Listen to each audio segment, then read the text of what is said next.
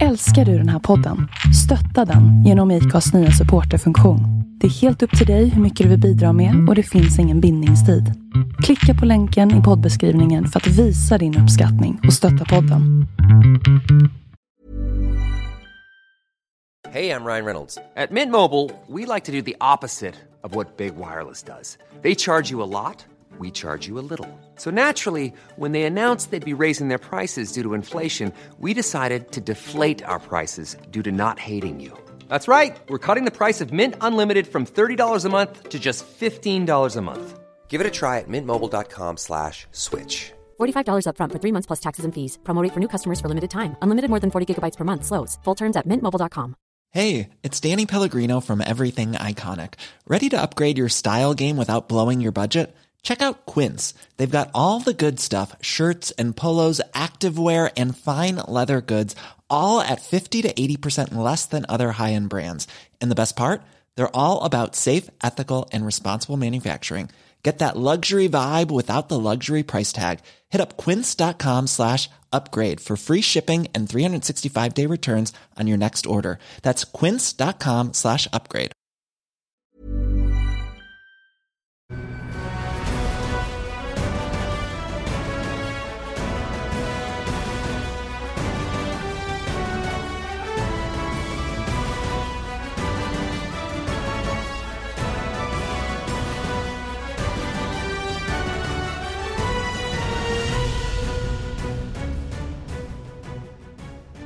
Hej, välkomna! Det är eh, dags för en ny MotoGP-podd med Lion och Mårtensson och eh, idag så tänker jag att eh, vi ska försöka få till det här med ljudnivåerna lite bättre Andreas. Vad säger du om det? Teknikansvarig A. Mårtensson.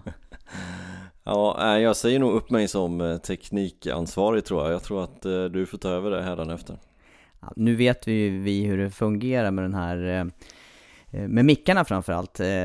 Har det varit lite svajig ljudkvalitet på våra Ja, poddar ja. tidigare så, så finns det en förklaring till det här. Ja, efter förra podden så var jag extremt missnöjd med ljudet Jag försökte redigera, gick inte Vi tog med oss det till eh, våran tekniker under sändning Hon visste inte riktigt heller hon, hon kunde göra vissa saker men det var alldeles för dåligt råmaterial så att eh, Vi fick IG från henne där också Och då har vi ändå sjukt sköna röster att lyssna på. Det vet jag inte om jag kan hålla med om i och för sig Men eh, nu hoppas vi att ljudet är bättre den här gången För vi, hon, hon sa en intressant grej i alla fall Ja, och det här, det var till och med någonting som jag kommer att kunna komma ihåg. Det finns ju tydligen någon märkning på sådana här mikrofoner som i mina och tydligen dina ögon också är helt identiska hur man än vrider och vänder på dem. Men eh, det, det är någon, någon av de här sidorna ska tydligen vara vänd mot munnen, är det Ja, så? för de är ju inte runda de här mikrofonerna som vi använder utan de är ju faktiskt lite platta på båda sidorna och tydligen så var det ett fram och bak på de här mikrofonerna Den ena platta sidan är lite plattare och lite bättre. Den ena platta sidan ska man tydligen ha mot rösten Egentligen, när, när, när förklaringen kom, då känns det rätt logiskt i alla fall. Absolut, absolut. Att inte ljud någon annanstans ifrån ska tas Ja, in. och, och jag har ju tre mickar och jag har bytt runt och allting har varit dåligt. Jag bara, nej, nu skiter jag i det här, nu pratar vi med våran tekniker och eh, Ja, hon löste det till oss, det var jättebra. Ja, ibland är det tur att det finns folk att fråga. Vi jobbar ju faktiskt på rätt företag för det i alla fall Ja, det är skönt. Det är skönt att vi slipper sitta med all kunskap om allting själva. Men eh, ja, vi hoppas i alla fall på bättre ljud, ljudkvalitet Från och med idag. nu hoppas vi på det, och blir det inte bra nu så eh, Ja då får vi hitta på något annat Ja, då blir det Hur är läget annars Tobbe? Det är bra tycker jag. Det var extremt eh, hektiskt ett tag här med eh, både massa speedway och eh, två raka MotoGP-helger. Och dessutom var vi ju på plats i, i Tjeckien där och det är klart att energinivån eh, det, det tar ju stryk när det är så intensiv period. Även, även för en kommentator. Även för en rutinerad kommentator. 10-årsjubileum i MotoGP Ja det måste nästan vara något. Ja det måste nästan vara det ja. Så är det ju, Mm. 2009 var väl första året du kommenterade om inte sant. mm. Så efter det här så är det tio säsonger. Imponerande Mm, jag missade ett race tror jag. En racehelg. En racehelg. Till och med det Ja. Då var det ju vi i samband med eh, barnafödsel. Den var, svår, den var svår att svära sig fri från. Eller svära, ta, ta sig bort ifrån. Ja, ja det är faktiskt min tur eh, senare på säsongen Mm, det, kan, det kan bli en miss där för Ja dig. det kan bli en miss för mig Ja. vi får Race se. miss, men det kan bli annat plus istället. Det får vi verkligen hoppas. Ja. Verkligen. Nej, du måste ha haft en tuff lördag i alla fall med eh, speedway som blev försenad ett par timmar och allt vad det var. Du, jag var ju rätt glad att eh, vädret ändå höll i sig i Österrike, det måste jag säga. För att det gjorde ju inte det i Målilla på speedwayn och då blev ju den sändningen, ja, evighetslång kändes det som. Men det blev speedway och det blev eh, rätt bra speedway till slut också. Ja, ja det var det ju. Jag tittade faktiskt på det där på lördagskvällen men jag fattar inte hur du orkar faktiskt för att jag är trött efter en kvaldag där med MotoGP. Åker hem, tar det lugnt, käkar middag, slår på tvn Ja, vem babblar där och jo visst fasen babblar Tobias på tvn fortfarande om man tycker det. Nej, nu får det vara nog. Ja, det är inte helt idealiskt, men eh, det är, eh, det är roligt. Det är roliga sporter att hålla på med och, och prata till, tycker klart. Jag. Mm, Men som sagt var, också många timmar. Väldigt många timmar. Och så det här nu då. Men det här ska vi inte hålla så långt. Det blir inte 3-4 timmars podd idag. Nej, nu kör vi en, eh, en mittemellan racepodd. För nu är det ju inte race i helgen, utan nu är det ju faktiskt en podd till innan det blir nästa racehelg på Silverstone. Kallar vi det här för mikropodd då eller något sånt? Kan jag Sa- kalla det? Santa-podd, vad är det för någonting då? Är det julpodd eller är det dragstrip i England? det blir nästa tittarfråga. nu tror, nu är du inne på tror, djupt vatten. Ja, nu är det på djupt vatten. Men om vi ska ta och behandla det som har hänt här nu då, senaste tiden. Vi, vi hade ju alltså en, eh, en repris på, på pallen egentligen ifrån eh, Brno när det var, när det nu blev eh, race i Österrike. Eh, det här var vi inne på innan, eh, både du och jag faktiskt. Vi Samma personer på pallen. Mm, jag tippade ju samma pall faktiskt i samma ordning gjorde jag innan racehelgen skulle dra igång. Eh, vi får hoppas att inte någon hörde det. Min, mikro var ju, min mikrofon var ju lite dålig förra så vi får hoppas att inte det hördes. Eh, men att det var de tre förarna, det, det kändes ganska givet på förhand tycker jag.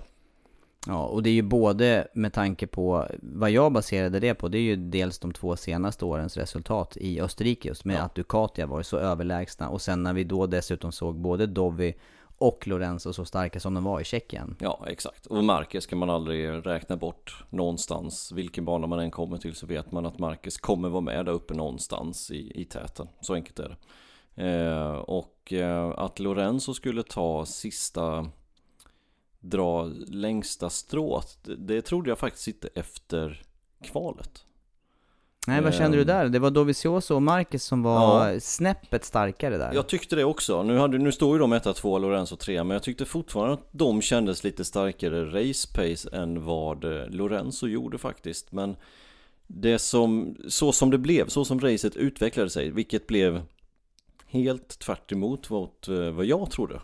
Det var en skillnad, det var en ganska stor skillnad där jämfört med hur eh, raceutvecklingen i Tjeckien var. För där Ja. handlar det ju faktiskt inte om full fart eh, hela racet. Men, men i stor, del, stor utsträckning så blev det så i Österrike. Exakt, i Tjeckien så var det ju och speciellt när Dovizioso leder så har det varit på många race som han har vunnit. Då har han fått bestämma tempot redan från början och haft ett lågt tempo för att spara däcken och har kunnat göra det på ett mycket bättre sätt än de andra förarna och och har mest däck kvar i slutet av racet. Nu blev det ju att Marcus tog över ledningen istället och drog upp ett Ja, ett riktigt högt tempo redan från början och jag trodde nästan att han skulle avgöra det här racet inledningsvis. Ja visst fick man känslan, jag fick i alla fall känslan att eh, nu kommer Marcus att få den här lilla luckan Ja. då som inte de andra två kan stänga till. Ja, så känns det. Och dessutom så, så hade jag lite sån där känsla i magen att nu måste Dovizioso göra någonting för att, för att ta sig förbi Lorenzo och i Ja. så fall då kunna stänga till luckan. Ja. Det, det kändes som att det var på Doviziosos lott att göra det. Ja, så kändes det. Men Dovizioso kom inte förbi Lorenzo för att tempot var så högt uppskruvat så att det fanns ingen väg att eh, Det fanns ingen väg förbi Lorenzo för Dovizioso. Dovizioso har Har vi sett nu några race när han har legat bakom Lorenzo har stora problem att ta sig förbi honom. På Va, likvärdigt vad beror det här på då? Går det att peka på några, någon enskild eller några saker som, som gör att det blir så? Att eh, Lorenzo står fortfarande lite mer still i svängen än vad Dovizioso gör. Vilket gör att han kan bromsa senare och mer upprätt. Och lägga på mer gas ut ur svängen och komma iväg bättre. Så att han får den där lilla behövliga luckan ut ur svängen och den kan inte Dovizioso bromsa i kapp. Men om man skulle vända på steken då, om Dovizioso skulle vara den som ligger just framför Lorenzo, hur hade utfallet blivit då i, i de här eh, i det skedet av racet då när, man, när vi såg att nu måste Dovizioso agera och han försökte ju verkligen. Det, han, hade, han hade allvarliga försök att, ta sig förbi. Ja, det han. Jag tror inte vi har sett det va? Nej. Och, Så det här, det här blir ju någonting eh, att spekulera i. Ja, ja, det, ja, jag vågar inte Jag vågar inte spekulera knappt utan vi får se om när det kommer inträffa om, om Lorenzo kommer ha lättare att ta sig förbi Dovizioso än tvärtom. Men jag håller med dig där. Eh, vi såg exempel på um, den här körningen i eh, Jerez till exempel. Där var det ju jättetydligt hur Lorenzo stod stilla i sväng ja. och eh, där Dovizioso blev mer och mer frustrerad. Ja, och sen bromsade han ju för sent och sen det var ju inledningen till allt det där. Även fast inte Dovizioso ska, ska ta skulden för det som hände där när, när Pedrosa också var inblandad. Men, men det var ju det som öppnade hela den incidenten. Det var ju att Dovizioso inte kunde hålla spåret. Nej. Men du, de här, eh, den här utvecklingen sen då på racet eh, senast på Red Bull Ring här med eh, med den här trion då, Marquez, eh, Dovizioso och Lorenzo, eller Lorenzo Dovizioso beroende på hur man nu ser det här. Eh, det lyckas ju, Lorenzo lyckas ju sen i alla fall stänga till den här luckan till Marquez och det blir framförallt en, en tvekamp mellan Lorenzo och Marquez mm. fortsättningsvis i mm. loppet. Och Dovizioso hänger på där inledningsvis. Sen gör han ett litet misstag. Samtidigt som Lorenzo går förbi Marquez in i kurva 1 så gör ju Dovizioso ett litet misstag. Eh, och tappar en 7-8 tiondelar ungefär på det misstaget och det klarar inte han att stänga sen Dovizioso för att då har han gjort några försök att ta sig förbi Lorenzo, inte lyckats och kört slut på däcken helt enkelt. Eh, kanske fel däcksval, möjligt. De hade ju tre olika kombinationer.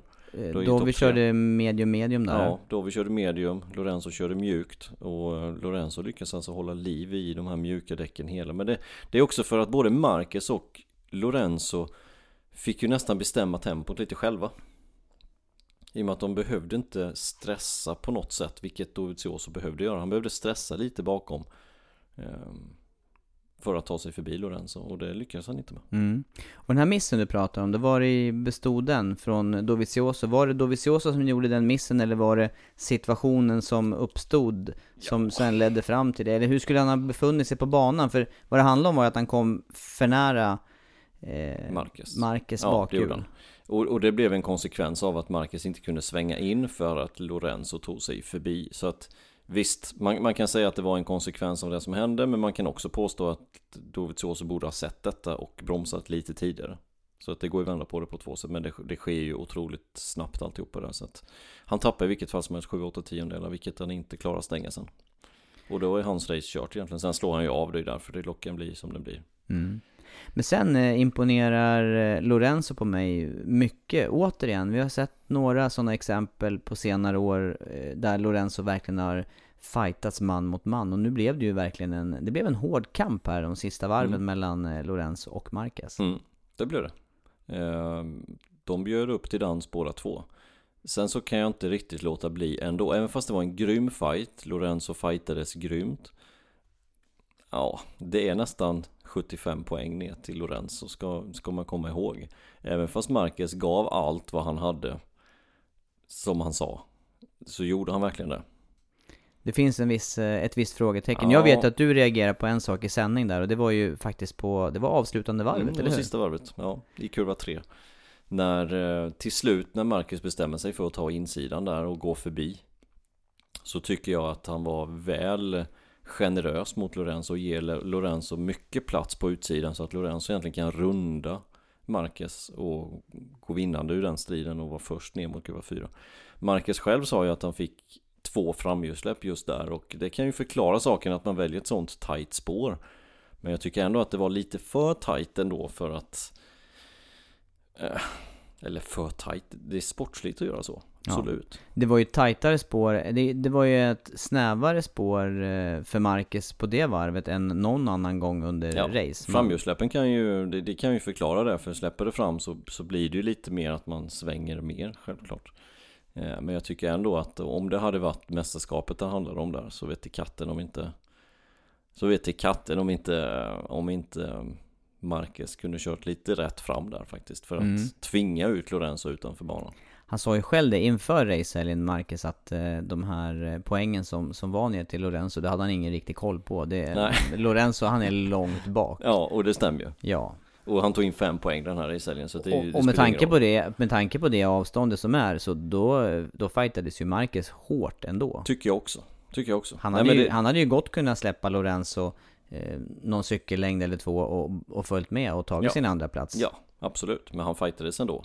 Eh, men det kändes som att när det väl avgjordes där så kändes det som att han eh, Ja, jag vet inte riktigt, men han var, han var sportslig i vilket fall som helst. Jag fick ett favoritställe när det gällde deras, eh, deras eh, kamper här under, under racet. Vet du vilken kurva det var jag tänker på? Nej. Jag tyckte det var, jag tyckte de hade skön ingång i kurva 9 där, näst Mm. sista sväng. Mm. Flera gånger, det går riktigt fort Mm. ovanför depån där. Och sen så dök de ju hårt in i kurva 9 flera gånger där. Och särskilt den där gången när Marcus väl, när, när han, var det Lorenzo som passerade på insidan då och tryckte ut Marcus lite grann? Ja, exakt. Och Marcus ändå höll sig innanför banmarkeringen där och ut och sladda på curbsen. Ja, det var, jag tycker det var... Ja, hade inte Lorenzo Häftigt tagit sig förbi tidigare på varvet så hade det väl nästan skett ner just i kurva 9 för att vi, vi fick ju se reprisbilder på Marcus däck och just på vänstersidan. Den var rejält sliten på vänstersidan så vi sa ju det både du och jag att han kommer få problem att ta sig ur kurva 7 och få med sig farten vilket han också fick och eh, blev ett ganska lätt byte för Lorenzo just upp i kurva 9 Mm. Ja, intressant Men det, är- det är ändå två saker som liksom talar lite emot eh, Vad ska man säga? Att han, att han eh, satsade allt där Han gjorde precis allt han kunde, absolut Men han skulle kunna ha gjort lite till Mark Marquez? Men, Ja Så vill jag påstå och det, det ena har nog med att göra just att Han har ett mästerskap att tänka på eh, Frågan är också om det finns en sak till Och det är att han kommer vara teamkompis med den föraren nästa år Ja, jag, jag såg det som en eh, lite Vilka- försmak på vad som skulle kunna komma, men det, det är som du säger, det är ju inte läge kanske att, att, Att kvad, tryck- kvadda ett Nej. hyfsat bra förhållande. De har ju ändå ett hyfsat bra förhållande till varandra, tror jag. Ja, det, har- det tror jag också Eh, och, och, och kvadda Och det, mot och- varandra. Nej, och Lorenzo hade, säg nu att Marcus hade gått brett istället och tryckt ut Lorenzo nästan utanför banan, ut på kurpsen där ute i kurva 3. Det hade inte Lorenzo tyckt om. Det kan jag garantera. Han var inte nöjd på Crutchlow när Crutchlow gjorde något liknande genom kurva 12 på Bruno, kommer du ihåg det? Nu måste jag tänka här vart Det vi... är uppför backen. Ja, Crutchlow gick förbi just in i kurva 12, tryckte ut Lorenzo lite grann. precis vid, innan tredje fick- mellantiden. Ja, exakt. Fjär, ja, tre- precis. Ja, Lorenzo fick tippa av lite grann för att komma in på banan också. Han ruskade på huvudet där Lorenzo Just och var det, inte nöjd på det. Mm. Ehm, Jag tror inte att Lorenzo hade varit speciellt glad om det hade inträffat i söndags. Nej, men nu blev det i alla fall seger för Lorenzo. Seger nummer tre för säsongen och han har ju plötsligt seglat upp här nu då förbi Dovizioso i poängställningen. Mm. Vem trodde det? Jag trodde det inte. Inte jag heller. Inte när man såg inledningen av den här säsongen att eh, Lorenzo skulle vara stark. Men ta bort de tre första racen. Då skiljer det inte många poäng längre. Mellan Marquez och Lorenzo. Nej. Nej, det är spännande utveckling på året här och trots att då Marcus eh, med eh, helgens resultat gick han ju ifrån ytterligare i, i sammandraget. För Rossi och Yamaha hade ju en tung helg, vi kan ju ta det alldeles strax. Men medans eh, då Lorenzo och Dovizioso, de ligger ju alltså eh, 71 respektive 72 poäng bakom i, i VM-tabellen. Det är ju en bra bit, det är nästan tre hela race. Så att det kommer bli extremt svårt att ta in givetvis, speciellt på Marcus. Ska vi gå tillbaka lite till Dovizioso där, att inte han lyckades. Och det tror jag har med att göra att inte han fick leda racet. För hade han lett, då hade det inte varit det uppskruvade tempot som det var redan från start. Då hade han kunnat spara mer på däcken. Därför tror jag att det var smart av Marquez den här gången att inte gå i den fällan som han gjorde i Bruno. För då fick Dovi leda hela racet och vann. Det ville nog inte Marquez skulle inträffa igen så därför drog han upp det här tempot för att försöka själv få den här luckan men även dra isär fältet. Har han, eh, eller förarna i toppen här nu, vi, vi kan ju ta oavsett eh, vem av de här topp tre vi pratar om i det här racet. Har de den här uttalade strategin inför racet eller är det någonting som beslut som tas under tiden loppet pågår? Jag tror det tas lite innan racet börjar lite vilken strategi man ska ha men sen så jag, jag tror ju att Dovis strategi definitivt var att gå upp i täten och spara på däcken. Men sen blev det ju av tillfälligheterna att Marcus kom upp i ledning och Lorenzo kom förbi. Vilket gjorde att det var inte möjligt längre och då fanns det ju inget att göra, då var det bara att hänga på. Och, och för Lorenzos del så var det också smart att köra på det sättet som han gjorde. Att han, han tog det ganska lugnt ändå bakom. Marcus försökte hänga, hänga med i det tep- tempot.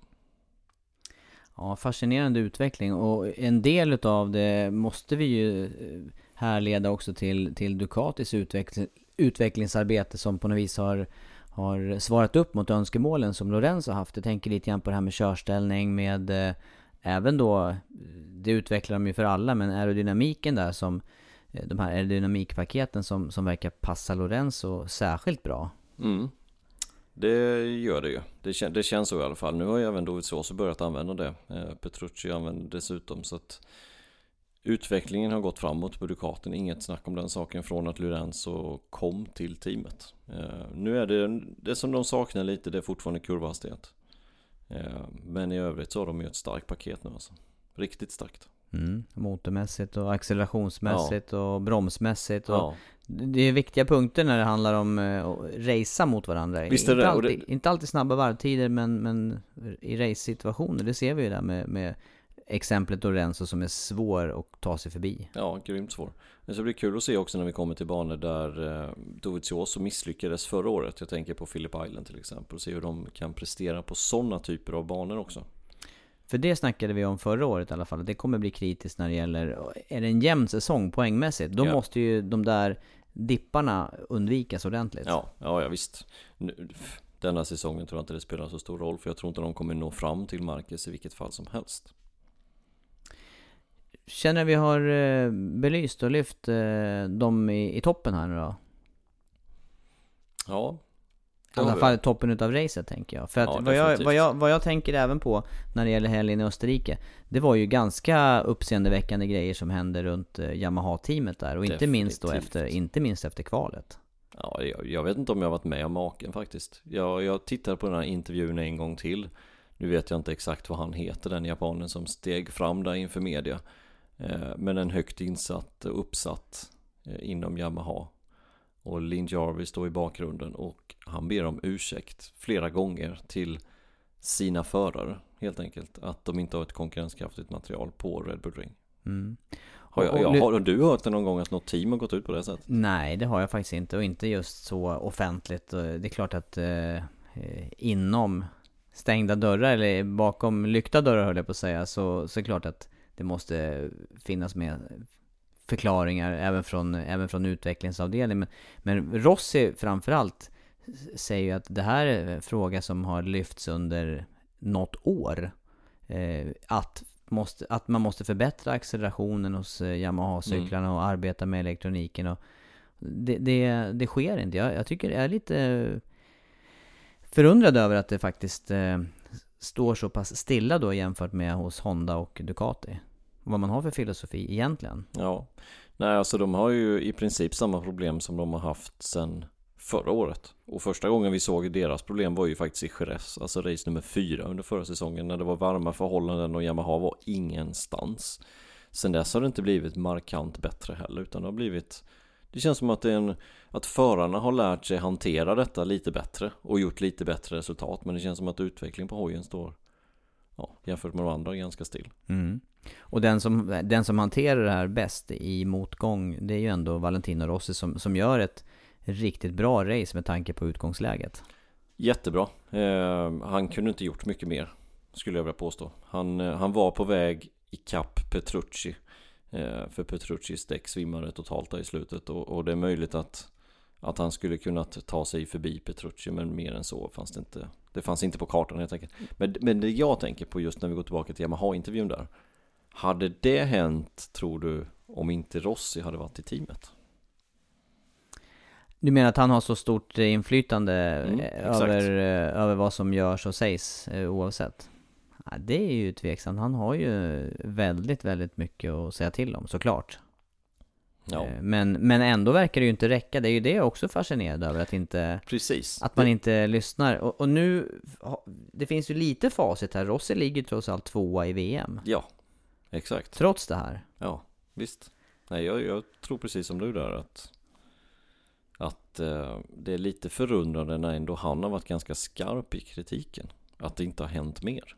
Men jag tror att det kan också ha att göra med det som hände i inledningen på förra året där när, när Vinales var så pass stark som han var hos Yamaha. Eh, det är inte bara, det, det är inte kanske helt samma spår vi är inne på där men det kan ju också ha gjort att Yamaha hade en eller två eller tre spår att följa förra året och då var inte Rossis spår det, det klart tydliga. Nej, att man valde fel där menar du? Ja, på något vis. Mm. Men det gick ju bra första delen. Första två racen. Ja, exakt. Men det var ju mer eller mindre en cykel som var gjord efter Lorenzo. Mm.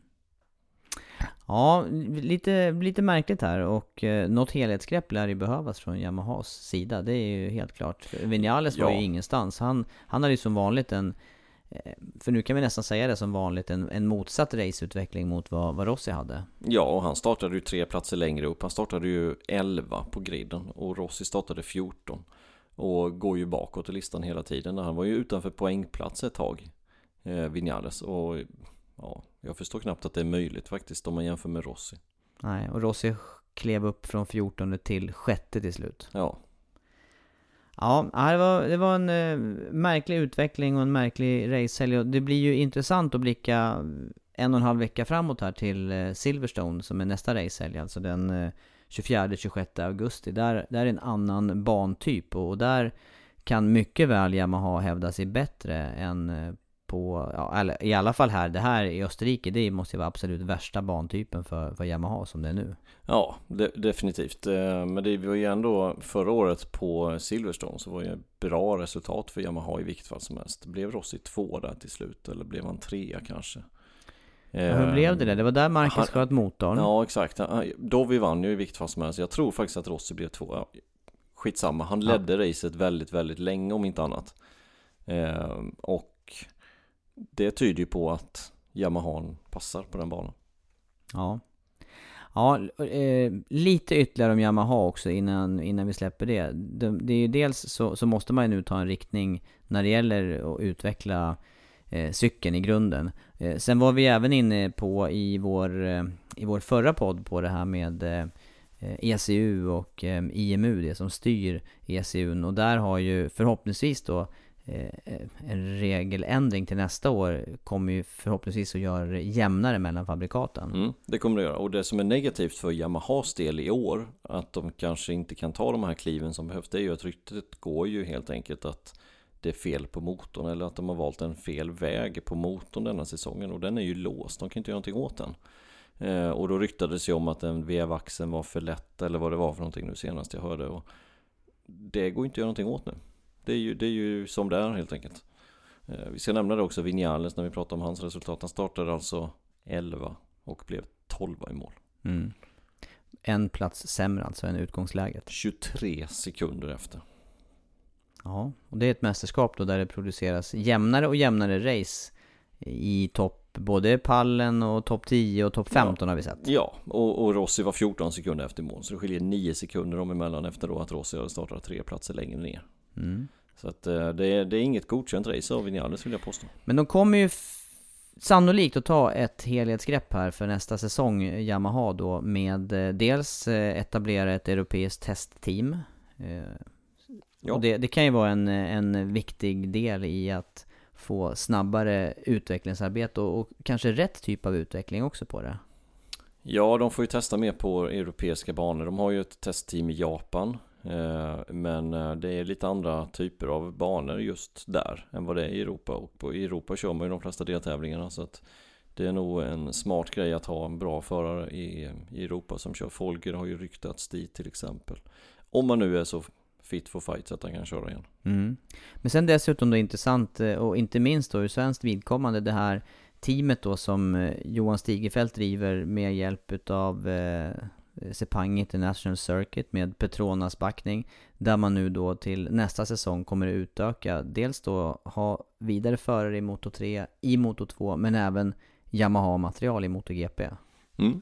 Exakt, eh, och frågan är väl hur, vilken spes de cyklarna kommer få. Eh, nu gick ju Lin Jarvis ut under helgen och offentliggjorde förarna och det är ju precis som, som ryktet eh, säger helt enkelt att att det blir Morbidelli, Franco Morbidelli helt enkelt som går från Mark VDS till Yamaha istället. Eh, och så Fabio Cartarare då från, eh, från Moto 2-klassen. Och eh, där ryktades ju om då att Morbidelli ska få lite mer likt fabriksmaterial och bli lite mer som Crutchlow och Petrucci är idag. Eh, Medan då Cartarare då får en liten enklare spes på sin cykel. Ja, det blir intressant hur som helst. Det där kommer ju förhoppningsvis då kunna vara ett led i att eh, eh, driva utvecklingen framåt lite snabbare även för Yamaha tänker jag som på Ja. något vis eh, har haft Tektroa-teamet men eh, vi vet att där har de inte, man har inte suttit på den senaste specen helt enkelt. Nej, exakt. Och, och det blir ju stor skillnad genom att få en förare till då med fabriksmaterial plus två stycken testförare till som åker runt och testar i Europa. Det blir ju skillnad. Mm. Definitivt. Ja, spännande utveckling där inför, inför fortsättningen. då. Så summa summarum, mästerskapsledning för Marquez, eh, 59 poäng utökar han då eh, ledningen till över, över Rossi och sen så är det jämnt mellan eh, Lorenzo, eh, Dovizioso som är 71 och 72 bakom. Så att, eh, och det är, ganska, det är ju en ganska så betydande del utav säsongen kvar ändå. Det ska ju till misstag, krascher eller mekaniska problem för att Marquez ska, ska tappa mycket poäng men det är ju fortfarande inte helt punkterat, det kan man ju inte säga. Nej, absolut inte. Eh, Det är aldrig punkterat förrän det är klart. Så är det. Det är bara att eh, det ser ju väldigt bra ut för Marcus just att han är snabb överallt. Han är snabb i alla förhållanden. När det var regn under helgen, vem var snabbast? Jo, Marcus. Fördel, Det- det- Fördel Mark Marquez. Mm, så kan man säga. VM-titel nummer Fem i stora klassen. är på G. Ja. Mm ja, det är imponerande. Otroligt imponerande bara det. Planning for your next trip? Elevate your travel style with Quince. Quince has all the jet setting essentials you'll want for your next getaway, like European linen, premium luggage options, buttery soft Italian leather bags, and so much more. And it's all priced at 50 to 80% less than similar brands. Plus, Quince only works with factories that use safe and ethical manufacturing practices. Pack your bags with high-quality essentials you'll be wearing for vacations to come with Quince. Go to quince.com slash trip for free shipping and 365-day returns. Hold up. What was that? Boring. No flavor. That was as bad as those leftovers you ate all week. Kiki Palmer here, and it's time to say hello to something fresh and guilt-free. Hello Fresh. Jazz up dinner with pecan-crusted chicken or garlic butter shrimp scampi. Now that's music to my mouth. Hello Fresh. Let's get this dinner party started. Discover all the delicious possibilities at hellofresh.com. Hey there, it's Michelle Norris. I'm host of a podcast called Your Mama's Kitchen. When I travel, I'm usually looking for a way to find a taste of home when I'm not at home. And one of the things I love to do when I am at home is entertain. And Airbnb allows me to do that. When I was in California recently, I rented a house that had a great kitchen. And when we were sitting around the table, we're all thinking, we're in someone else's house. Someone could be in all of our homes as well. If you have a home, but you're not always at home, you have an Airbnb. Your home might be worth more than you think. Find out how much at airbnb.com/slash host. Men, men du nämner här också, vi, vi kanske ska ta och byta spår vidare här nu då till, eh, till vi har ju faktiskt övriga klasser. Ska, det här ska vi ju- lämna MotoGP en liten stund? Ja, kan vi göra det eller? Mm, vi gör det. För, för det finns ju två klasser till på banan och båda klasserna bjöd på riktigt bra racing i helgen också. Det var, det var tre bra lopp i, eh, i Österrike. Det var det, definitivt. Eh, så vi börjar med Moto 2. Ja, vi backar till Moto 2, som ligger närmast då. Oliveira Bagnaia är ju eh, nästan helt överlägsna vill jag säga den här säsongen i den, i den klassen åtminstone. Och det var ju just de två det stod emellan i söndags. Där Bagnaia var, han kändes lite hetare under hela helgen tycker jag. Han, han kändes eh, stark under ett varv, under flera varv, hade pole position. Men gjorde dålig inledningsvarv, eller blev det blev lite för trångt där med Cartararo som startade trea i första svängen han tappade ganska mycket där inledningsvis och Oliveira försvann ju som ett spjut i början. Mm, han gjorde det. Eh, och, eh, och såg ju också stark ut där. Men, men sen sen jagade ju Banjaya ikapp där och satte hård press på portugisen. Mm, det gjorde han verkligen. Försökte flera gånger men Oliveira han, eh, han bet tillbaka direkt. Eh, Men det kändes ändå som när vi såg det att ja, Banjaya är lite Ja, lite hetare känns det som. Har lite bättre fäste. Lite bättre ingångshastighet i svängarna. Men det gäller att ta sig förbi också. Mm. Ja, och den, det här pågick ju hela, det var ju alltså en, en jakt hela loppet igenom. Mm. Ja, visst var det det. Eh, Oliveira släppte inte förrän näst sista svängen. Nej, just Då det. gick Banjaya förbi på insidan i kurva 9 Sen försökte Oliveira genom kurva 10 precis som eh, Marquez gjorde på Dovi förra året Lyckades inte eh, Utan Banjaya kunde ta segern Gick på hörntänderna där Det i gjorde slutet. det definitivt Och Marini tar en tredje plats Mm, han fortsätter sin starka form. Ja, var det tredje raka pallplatsen fanns det Helt otroligt Ja, men det märks i alla fall att de här två i toppen nu då, som vi nämner, eh, Banjaya och Oliveira, de, eh, som du säger, är en klass för sig. Och eh, känns också naturligt då att de, det är just de här två namnen, i och för sig nu tillsammans med två ytterligare förare som, som är klara för MotoGP nästa säsong. Ja, det gör det. Oliveira till KTM Till deras satellitteam där och Banjaya då till Pramac Ducati istället Det ska bli intressant att se dem i, i MotoGP-klassen Tycker jag för Men- båda har faktiskt kapacitet att nå ganska långt Vill jag påstå Och titelkampen står mellan de två här nu i Moto 2, det måste vi säga. Ja, de har ju, nu vet jag inte hur vilken, vad har de för lucka ner Ja, till det är tredje? 70 poäng plus. Ja, och det var väl eh, Marcus som fortfarande ligger trea och han nollade ju, han körde ju omkull i sista svängen här Två nollor här nu på två veckor för, för Alex Marquez och eh, Han har en eh, Jag skulle säga, även fast han ligger trea i mästerskapet så, så vill jag påstå att det här är en av hans tuffaste perioder tror jag i hans karriär För eh, Är detta fjärde året nu? Ja, det måste det vara. Han har ju åkt, år, eh, ja. han har åkt med tuffa teamkollegor hela tiden. Det har han gjort, absolut. Han, han blev världsmästare i Moto 3 2014 och sen har han haft fyra år i, i Moto 2-klassen. Och tuffa teamkamrater, precis som du säger, men på något sätt känns det som att det borde vara dags snart. Att liksom kunna vara med ordentligt och utmana och eh, han är inte riktigt det. det, det han, har, han har tagit någon seger lite här och var men han har inte riktigt upprepat de här bra resultaten. Nej, Och gjorde Nej, ett tung, tung säsong som du Ja, säger. och så det misstaget han gjorde nu, det var ute på kurpsen och det målade, det var... Ja, det var inget bra misstag att göra. Faktiskt. Han tappar ju, tappar ju verkligen kontakten med, med dem i täten här och eh, jag håller med dig där. Det, det kommer bli en säsong till för, moto, för eh, Alex Marquez i eh, Moto 2. Mm. Ja, han har ju signat ett år till. Han har Ja. signat ett år till och... Eh, ja, han får något för... Alltså det är klart att han är en ordentlig toppförare men jag... Det börjar... Ett annat namn börjar komma upp inom mig. När jag tänker på Alex Marquez. Vilket jag inte... Jag vill egentligen inte ha de tankarna om Alex Marquez. Ett annat namn att Ja. jämföra med, Mm. som är, i, är det någon du jämför med i Moto 2 då Ja, nu kör han dock MotoGP. Man har varit i Moto 2 i typ 72 säsonger. eller? det är Lytti. Ja. Ja, det är lite så, Mm. åt det hållet.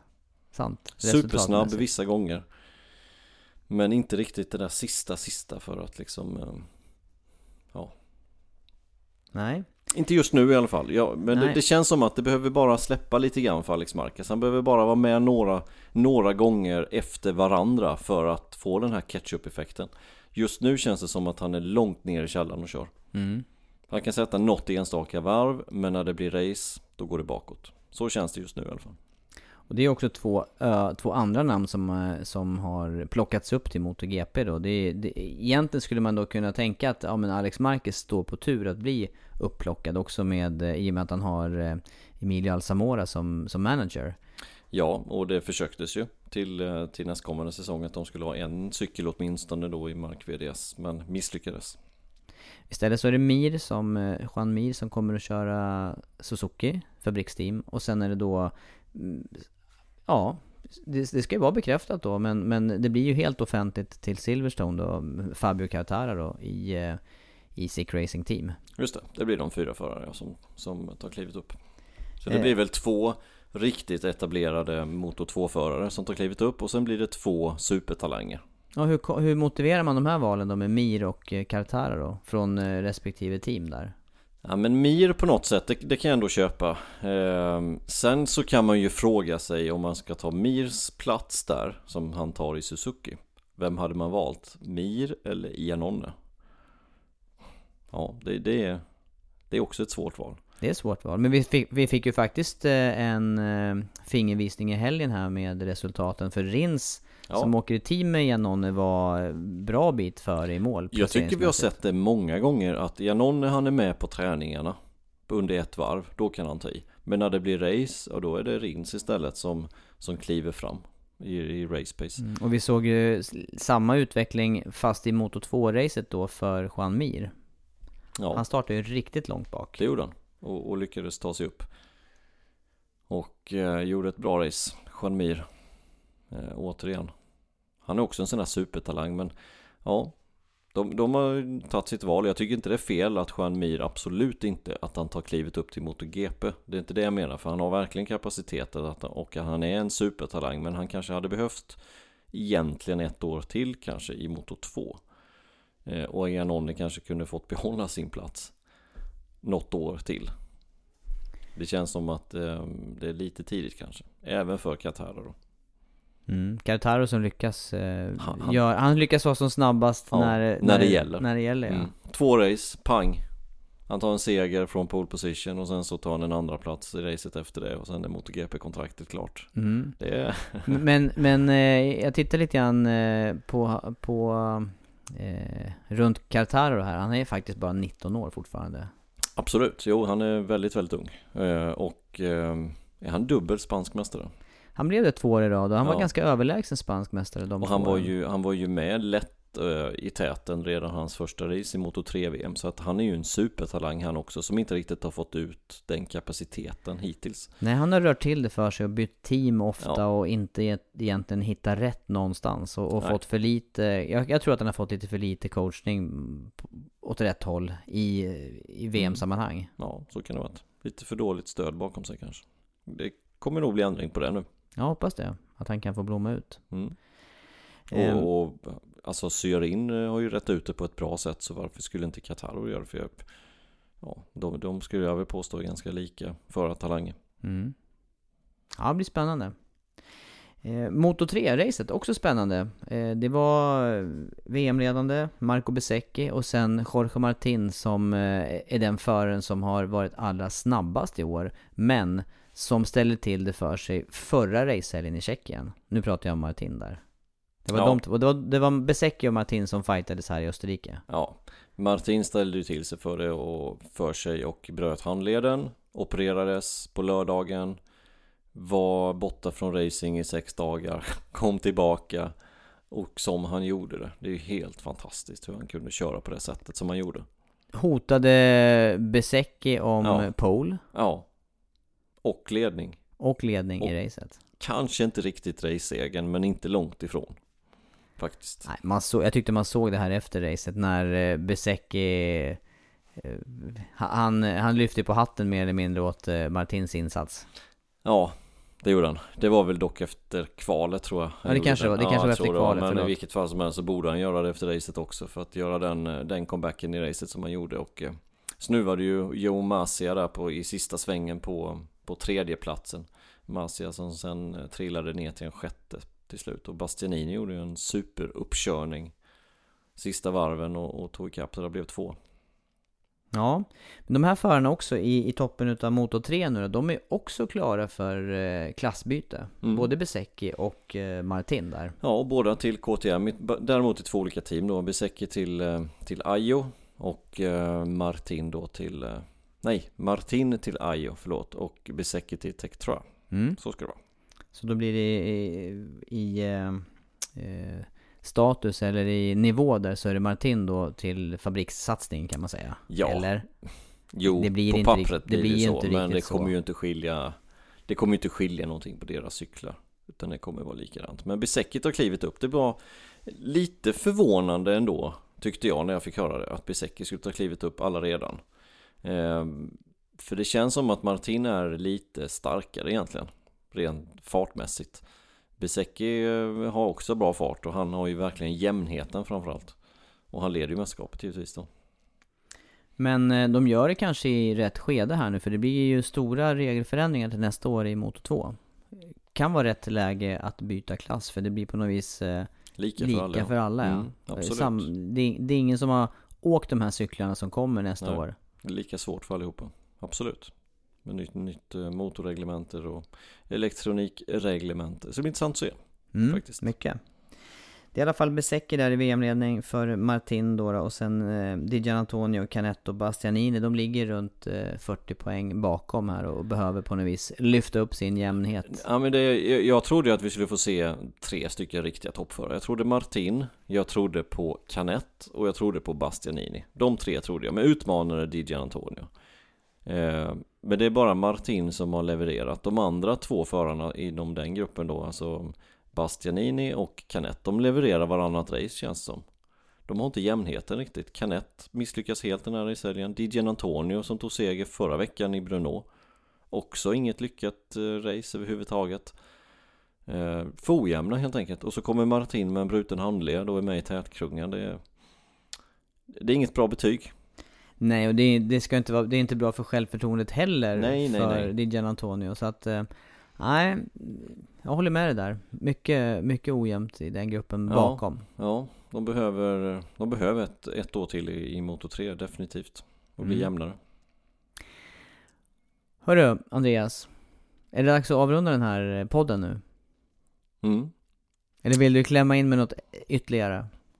Alonso väljer att avsluta sin Formel 1-karriär. Bara en sån sak. Bara en sån sak. Nu är det Formel 1 helt plötsligt. Ja. Men det finns en annan podd som kan avverka analyser kring. Ja, ja absolut. Ehm, vi har i alla fall eh, i, i MotoGP då ett race på Silverstone när det är dags nästa gång. Mm. Och, Det eh, försöker vi med att eh, ta nya tag till, eh, till den helgen. Mm, race 12 av 19.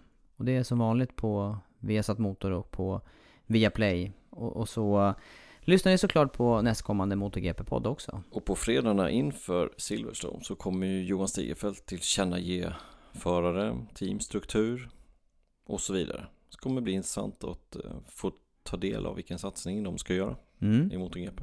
Och även där kring eh, vilken nivå det blir på maskinmaterial också tänker jag att Ja. man kommer att få eh, lite närmare inblick i. Ja. Och annars får vi ju rota vidare där när det är dags för Italien och, San Marino.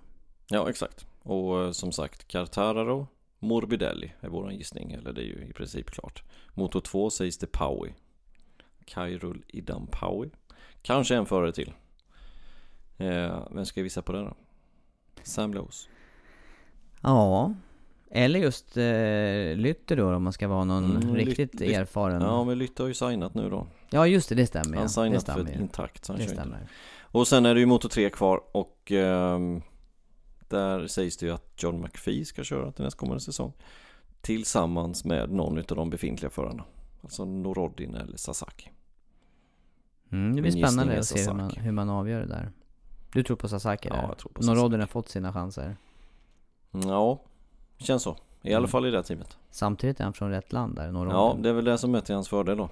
Eh, Sasaki som är japan. Men eh, jag tycker Sasaki gjorde ett bra race i helgen också. Riktigt, riktigt bra uppkörning som han gjorde. Mm. Ja, får se. vi får spekulera vidare och eh, vi kanske får, eller vi får ju helt eh, klart svaren då till nästa racehelg. Eh, tack för att du lyssnar. Vi hörs eh, när, när det blir dags igen.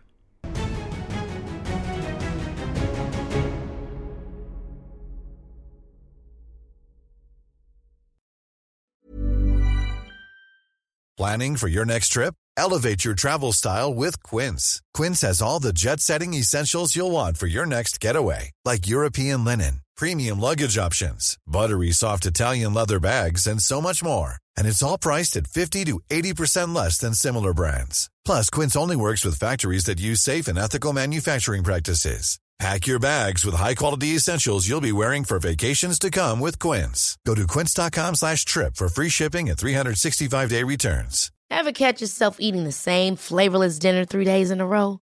Dreaming of something better? Well, HelloFresh is your guilt-free dream come true, baby. It's me, Kiki Palmer.